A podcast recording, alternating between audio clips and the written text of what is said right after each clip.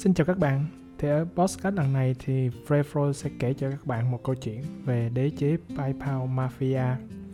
cách họ xây dựng PayPal và sau đó trở thành những con người với quyền lực đáng kể trong thung lũng Silicon Valley tại Mỹ. Vậy PayPal Mafia là gì? Họ gồm những ai? Thì sau đây cùng mời các bạn cùng Frefro theo dõi câu chuyện này nhé.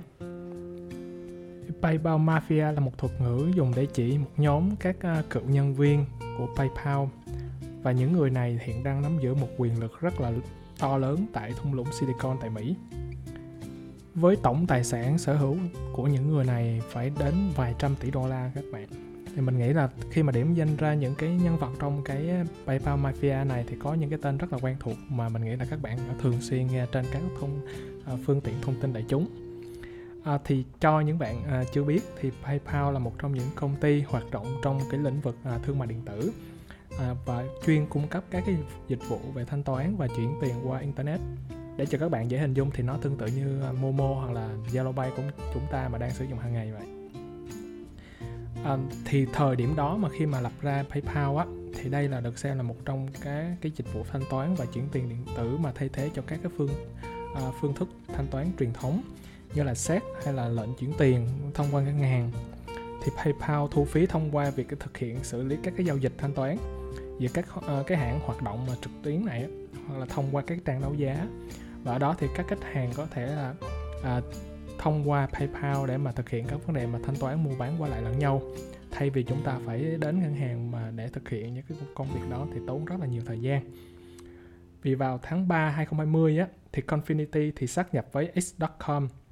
một công ty ngân hàng trực tuyến được thành lập bởi Elon Musk thì Elon Musk thông qua cái vụ sát nhập này thì ông Elon Musk cũng chia sẻ rằng ông rất là vui và rất là có một cái niềm tin rất lạc quan vào cái sự ờ, sát nhập này giữa hai công ty là Confinity và X.com. Ở trong tháng 10 năm 2000 thì là Elon Musk đã quyết định là X.com sẽ đã chấm dứt các cái hoạt động ngân hàng internet à, và chỉ tập trung vào các dịch vụ chuyển tiền của PayPal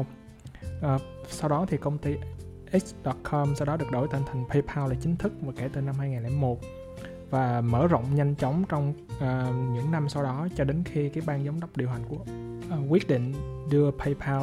lên IPO tức là niêm yết trên sàn chứng khoán lần đầu vào tháng 2 năm 2002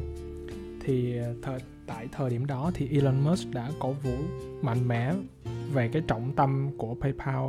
là nhằm vào nhắm vào cái hệ thống thanh toán toàn cầu và rời khỏi những cái sự cung cấp tài chính cốt lõi của X.com trước đó mà ông đã xây dựng. Thì cái sự phát triển ban đầu của PayPal phần lớn là do một cái chiến dịch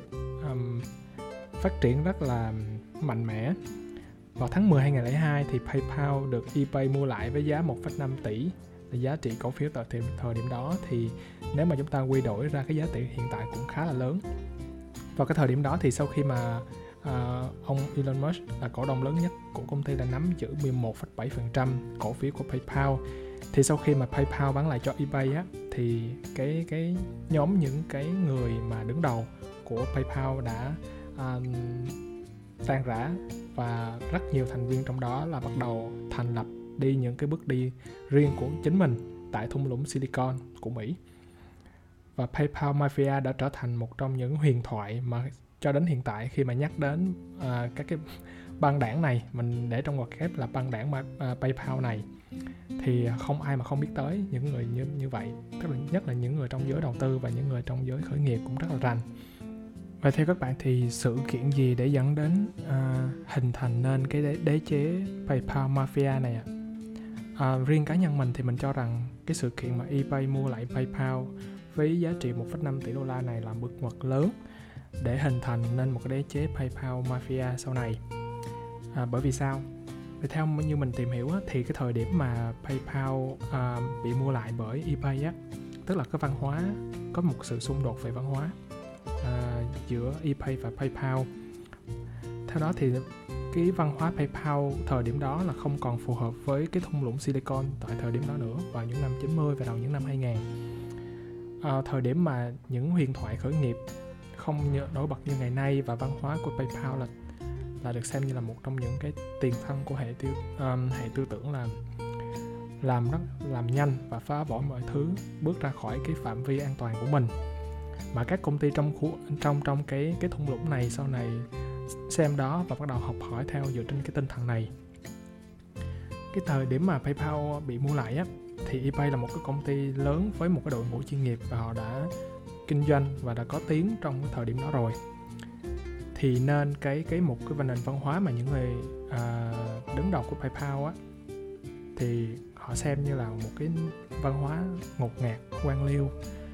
không phù hợp với những định hướng ban đầu mà người ta đã hình thành nên một cái đế chế PayPal tại thời tại thời điểm đó. Nên khi bắt đầu sát nhập vô thì có sự mâu thuẫn về cái cái văn hóa công ty. Nên ở đây dần dần nảy sinh ra cái rạn nứt và họ bắt đầu là tìm những cái con đường mới để mình có thể tiếp tục trên cái con đường khởi nghiệp và lập nghiệp của mình. Nên ngay từ lúc mà bắt đầu sát nhập vô á, thì những người mà đang làm việc ở PayPal thì họ đặt câu hỏi liệu rằng thì PayPal sau khi mà được mua lại thì sẽ tồn tại trong khoảng thời gian bao lâu nữa? Bởi vì cái sự xung đột về văn hóa công ty là khá là lớn. Thì chính về cái sự kiện này đã dẫn đến một cái cuộc là thay à, chảy máu chất xám rất là lớn thì một nửa trong số khoảng 200 nhân viên của PayPal tại thời điểm đó đã rời đi và đi nơi khác mỗi người một nơi. Và chỉ trong 12 trong số 50 nhân viên còn lại của PayPal á, thì họ vẫn còn làm việc. Nhưng mà sau thời gian không lâu là khoảng 4 năm sau kể từ thời điểm mà bị bị sát nhập thì với PayPal là về cơ bản là đã có một cái cuộc được xem như một cuộc di cư ồ ạt của những người có đầu óc kinh doanh có một cái tư tưởng mới có một cái cái cái năng lượng mới. Mà ở đó là họ có thể tạo ra những cái ý tưởng rất là đột phá, những cái mô hình kinh doanh rất là tuyệt vời mà sau này, sau đây mình sẽ kể cho các bạn một vài cái cá nhân cũng khá là nổi tiếng mà các bạn chắc, các bạn cũng đã biết tới. Như lúc nãy mình có đề cập thì chính cái sự kiện này đã dần hình thành nên đế chế là PayPal Mafia. Cái tên đầu tiên trong cái đế chế này phải kể đến đó chính là Elon Musk. Như lúc nãy mình có đề cập á thì cái thời điểm mà Inconfinity và X.com của Elon Musk sắp nhập vô thì lúc đó là Elon Musk đã trở thành uh, chủ tịch của PayPal thì uh, có lẽ là Elon Musk đã quá quen thuộc đối với mọi người rồi phải không ạ? Thì sau khi mà uh, PayPal đã niêm yết trên sàn chứng khoán thì Elon Musk đã bán toàn bộ cổ phần của mình và thu về một số tiền cũng khá là lớn tại thời điểm đó là khoảng tầm 118 triệu đô la Mỹ so với uh, quy đổi tỷ giá hiện tại thì cũng khoảng gần hơn một đô la Mỹ à, một tỷ đô la Mỹ rồi các bạn. Thì sau, với số tiền đó thì Elon Musk đã bắt tay vào cái công việc là hình thành xây dựng những cái đế chế riêng của mình. Thì vào năm 2002 á thì Elon Musk bắt đầu đầu tư phần lớn à, vào công ty SpaceX à, công ty về hàng không vũ trụ. Và tiếp sau đó vào năm 2006 thì Elon Musk đã mua phần lớn cổ phần của công ty Tesla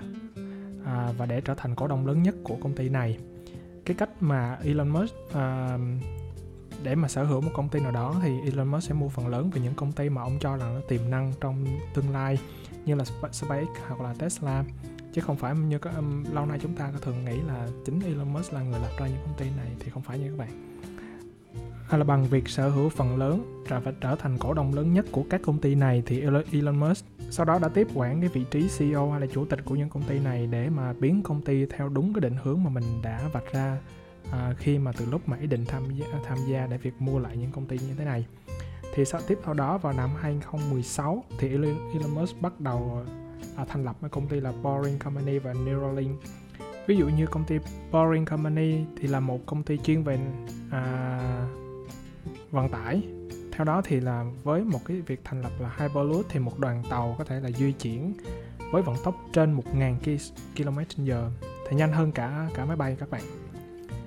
Và bằng việc xây à, những cái đường hầm dưới trong lòng đất để giải quyết các vấn đề về kẹt xe. À, thì sau khi mà Elon Musk chia sẻ về ý tưởng về xe tự lái và cũng như chiếc tên lửa mà biết quay đầu lại sau khi mà phóng ra khỏi ngoài vũ trụ thì ai cũng hoài nghi về cái tính ờ, khả thi cũng như là cái cái cái cái mức độ mà hoàn thiện ờ, những ý tưởng này. Hay như lúc nãy mình có đề cập đến uh, việc thành lập công ty là Neuralink, uh, Neuralink Corporation uh, vào năm 2006 thì công ty Neuralink này là một công ty về công nghệ khoa học về thần kinh. Thì ở đó là ông định hướng là xây dựng tập trung vào việc xây dựng các cái hệ thống với các sợi siêu mỏng mang cái điện cực và khi cấy vào não thì những cái sợi chỉ này sẽ tạo nên một cái kênh dung lượng cực cao để à, máy tính có thể giao tiếp được với não của con người luôn. Thì theo ông giải thích thì cái việc mà đưa cái công nghệ này vào á thì mục đích của nó là để giúp con người có thể cải thiện về sức khỏe. Cụ thể là ông nói rằng là uh, với nhiều người mà mang cái bệnh lý về cuộc sống hay thần kinh chẳng hạn à, tê liệt hay là tổn thương não thì với việc mà cái con chip của Neuralink này vô trong não á, thì sẽ giúp họ có thể giao tiếp với một người bình thường. Hay là hay gần đây nhất ông đã mua lại Twitter một trong những cái mạng xã hội phổ biến nhất trên thế giới. Bằng việc sở hữu này thì để xem chúng ta sẽ cùng theo dõi xem là sắp tới là Elon Musk sẽ, sẽ có những cái kế hoạch gì cho Twitter hay là có những kế hoạch dự định gì đối với những cái dự án mà ông đã làm. À, quay lại câu chuyện về những cái người thuộc cái đế chế PayPal mafia này thì là một nhân một trong một những nhân vật khác nữa mà có thể các bạn ít nghe tới. Nhưng mà cũng khá là có tiếng trong giới đầu tư hay là giới kinh doanh đó là Peter Thiel. Thì nếu mà chúng ta xem à, um, Sun Majosi Sun của tập đoàn SoftBank á với cú đầu với cái cú đầu tư mà thần thánh được xem là thần thánh vào tập đoàn Alibaba uh, thì Peter Thiel này cũng được xem là một trường hợp tương tự. Uh, trước đó thì ông đã đầu tư vào Facebook với khoảng với một số tiền khoảng là 500.000 đô la Mỹ để đổi lấy 10,2% cổ phần. Nếu mà cái khoản đầu tư này á, dựa đến thời điểm hiện tại thì cái mức sinh lợi sẽ khoảng tầm 65 tỷ đô la Mỹ. Nhưng mà sau khi mà Facebook à, Facebook lên sàn chứng khoán á, thì ông đã bán toàn bộ cái cổ phần của mình. Với cái um, à, doanh thu thu về khoảng là hơn 1 tỷ đô la Mỹ với tỷ, tỷ suất sinh lời hơn 2.000 lần. Thì sau khi um, và đó là một trong những cái cái thương vụ của ông thôi. Quay về câu chuyện là sau khi mà ông à, bán PayPal á thì Peter Thiel đã đồng sáng lập lên một công ty ở mảng Big Data là Palantir Technologies. Ở đây là ông nắm giữ cái vị trí là chủ tịch. Và hiện nay định giá của công ty nào này là trên dưới khoảng 20 tỷ, 20 tỷ đô la Mỹ thì như mình đã đề cập lúc nãy thì Peter Thiel được xem là một trong những cái nhà đầu tư khá là nổi tiếng trong tại thung lũng Silicon. Um, sau đó ông cũng đầu tư vào à, LinkedIn hay là Yelp. Và sau đó ông cũng lập nên một cái quỹ đầu tư là có tên là Founders Funds.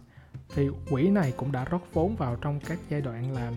early stage tức là những giai đoạn hạt giống thôi. Những công ty nổi tiếng như Space của Elon Musk Airbnb hay là Spotify hay là Lyft là một cái công ty về gọi xe tương tự như là Uber. Là đối thủ cũng khá là nặng ký Uber tại thị trường Mỹ. Um, một trong những nhân vật tiếp theo mình sẽ kể đến chắc chắn các bạn cũng đã thậm chí các bạn cũng đang sử dụng cái sản phẩm của họ đó chính là YouTube. Thì như boss cut lần đầu tiên mình có kể đến thì Javi Karim, Cloud Holly hay là Steven Chen đã tạo nên YouTube. Thì à, sau khi mà giai đoạn mà mà ePay mua lại PayPal á thì những người những người này à, ba cái đồng sáng lập này cũng đã xây dựng ý tưởng của mình và xây dựng nên cái nền tảng YouTube mà chúng ta sẽ à, đang sử dụng hiện tại và sau đó được Google mua mua lại vào năm 2006 với giá trị là 1,6 tỷ đô la Mỹ. Và cho đến hiện tại thì cái nền tảng này cũng khá là phổ biến và luôn nằm trong top những cái website hay là ứng dụng được sử dụng nhiều nhất trên thế giới hiện tại. Với cái lượt người sử dụng hàng tháng là khoảng hơn 2 tỷ người dùng. Mới kể đến đây thôi thì chúng ta cũng đã hình dung ra được rằng những cái con người xuất phát từ cái đế chế PayPal này tạo nên những cái sản phẩm công nghệ nó khủng cỡ nào rồi phải không ạ một trong những nhân vật tiếp theo à, có thể ít các bạn ít nghe hơn nhưng mà cái sản phẩm người ta tạo ra thì khá là phổ biến rồi đó chính là Ray Holman giám đốc vận hành PayPal cho đến đồng sáng lập LinkedIn. Thì LinkedIn là một trong những cái nền tảng ờ, một trong những cái mạng xã hội về chuyên nghiệp dành cho những người đi làm cũng như là các bạn sinh viên. Ở trong đó thì mọi người có thể kết nối trong việc kinh doanh chia sẻ kinh nghiệm cũng như là công tìm kiếm một cái công việc. À, thì vào năm 2003 thì Hoffman còn các cái đồng sáng lập lập nên LinkedIn thì à, đối với các bạn mà đã nghe qua podcast này rồi thì nếu các bạn chưa có một cái tài khoản à, của LinkedIn thì mau chóng tạo cho mình một cái tài khoản để mà có thể là kết nối cũng như là tìm kiếm các cái thông tin hữu ích trên cái nền tảng mạng xã hội này nhé thì đó là một trong những cái tên mà khá là phổ biến à, mà các bạn ít nhất cũng đã từng nghe đến cái sản phẩm của họ hoặc là một những người à, sáng lập thì bên cạnh đó trong cái đế chế PayPal Mafia này á thì cũng còn khá là nhiều cái nhân vật nổi tiếng khác. Hay là David Sachs um, thì sau khi mà ePay nắm quyền kiểm soát uh, PayPal thì ông đến Hollywood để sản xuất một vài cái um,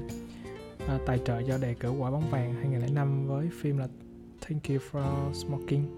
Thì sau này ông đã thành lập một cái web tên là Tranny.com và với việc thất vọng thông tin liên lạc giữa các văn phòng đã khiến ông phát triển một cái um, công cụ hiệu quả để giúp nhân viên chia sẻ thông tin. Thì sau này nó đã trở thành một cái mạng xã hội là Yammer và được Microsoft mua lại với giá 1,2 tỷ đô la Mỹ à, vào tháng 7 năm 2012 thì sau đó ông trở thành phó chủ tịch của Microsoft Office uh, Division. Hoặc là những nhân vật khác uh, cũng khá là nổi tiếng trong giới khởi nghiệp hay là Kay Brapois, um, Mark